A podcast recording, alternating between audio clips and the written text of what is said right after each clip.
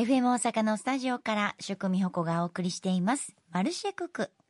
この時間はコスモエコマルシェ。未来の地球のために今私たちが知っておきたいこと。今すぐにできること。そして今やらなくてはいけないこと。このコーナーでは環境活動に取り組む方をゲストに迎え、地球と社会と人が調和し、共生できる世界について考えるきっかけになるお話をお届けしていきます。今週も先週に引き続き、一般社団法人プロギングジャパン代表、時田栄一郎さんのお話です。先週はプロギングというものについていろいろとお伺いしましたが、一般社団法人プロギングジャパンが実際にされている活動について教えてください。自分たちがイベントを主催することももちろんありますし、日本全国でやってます。あとは、プロギング団体の支援なども行っています。もしこのラジオをお聞きの方が、自分でプロギングやってみたい、自分の団体作ってみたい、地域で広めてみたいといった場合には、全力でサポートしますので、ぜひお問い合わせください。そんな主催とサポートを行っています。で主催の方では、プロギングのイベントと一口に言いましても、いろんなイベントを行っています。もちろんオーソドックスなプロギングやって解散とイベントもありますし、そこにいろんな要素を付け加えて楽しんでいます。先週、プロギングの効果で、体と心と交流と3つあるということをお伝えしたんですけれども、そのどこに注目するかによっても、いろんなイベントできるんですよ。体に注目して、がっつりトレーニングしようぜというイベントもありますし、心に注目して、で、ヨガと組み合わせて気持ちがいい朝を迎えましょうとか、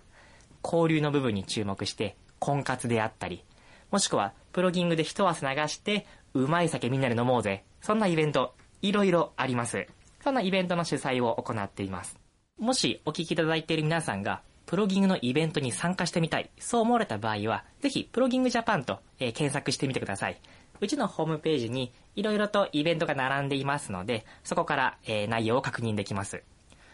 だいたい2時間ぐらいのイベントがオーソドックスなイベントでして、最初の30分で準備運動とか自己紹介タイムがありまして、そして1時間でプロギング、30分で締め、分別というような流れになっています。え1時間のプロギングでだいたい2キロから4キロぐらい走る、まあ、走ると言っても、あの、ものすごくゆっくりです。早歩きぐらい、もしかするとそれよりも遅いぐらいのペースかもしれないです。なので、体力に自信のある方だけではなくて、自信のない方、体力に自信のない方も、ぜひご参加いただけたらなと思います。みんなで楽しむイベントとなっていますので、ぜひご参加ください。時田さんのお話を聞いて、ほっとした方もいるんじゃないでしょうか。そうか、ゆっくりでもいいんだって。まずはね、参加しようっていうその気持ちが大切ですよね。そして自分でもやってみたいだけじゃなくて、地域でね、ちょっと団体でやってみたいという時は、全力でサポートしてくださるということなので、一度お問い合わせをしてみてください。本当にいろんな活動をされてますね。では、時田さん、その中で過去にどんなイベントを開催されたのか教えていただけますか？例えば、大阪ですと、大阪駅前の阪急阪神百貨店さんと一緒にイベントも行ったことがあります。いろいろあのシリーズもでやらせていただいたんですけれど、例えば、皆さんランニングシューズのオンというメーカーご存知でしょうか？オンさんのかっこいいシューズを試し履きして、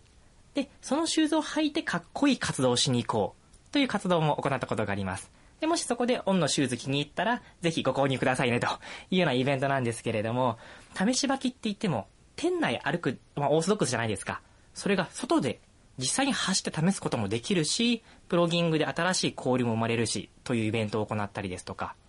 また、これもあの同じシリーズのものなんですけれども、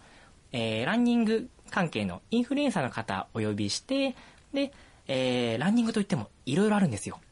例えば印象に残ってるのは、キャッスルひとみーさんという、お城を紹介しながら回るランナーの方がいらっしゃるんですけれども、大阪のこの街、意外に知られてない名所とかもありまして、そこを巡りながら、紹介しながら、みんなで大阪をもっと知ろう。で、ついでに綺麗にしよう。そんな活動もしたことがあります。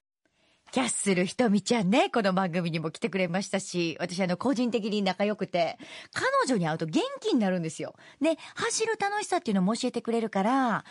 きっと、時田さんと気合うんやろなと思いました。そして、ランニングシューズオン。めっちゃ軽くて、歩きやすいんです。で、時田さんがおっしゃってたように、やっぱりこう、お店でちょっと履くっていうのも、なんとなくしかわからないので、実際に外に出て走るっていうのは、本当にいい活動だなと思います。こんな素敵なイベントあったんやったら、私参加したかったです。まあでも大阪でもね、いろんなイベントがあるということで、今後も注目していきたいなと思います。さあ、このように様々な活動をされている一般社団法人、プロギングジャパンですが、時田さん、サポーターを募集されてるんですよね？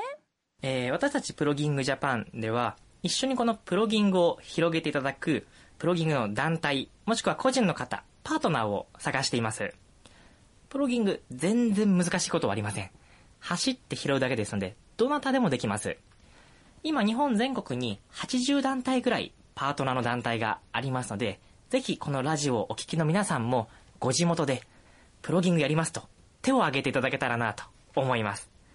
で、その詳しいプロギング、こういう風にやると盛り上がりますよとか、こういう手順をするとイベントできますよということは、お問い合わせいただけたら、私たちが1から10まで全部お教えしますので、ぜひ気軽にチャレンジしていただけたらなと思います。で、えー気になった方は、プロギングジャパンのホームページからお問い合わせ欄がありますので、そちらからお問い合わせをお願いします。なんだかあの気軽に連絡してもいいんだなーって時田さんのお話を聞いてたら本当にそう思います。まずは参加してみてやってみるっていうのが一番ですよね。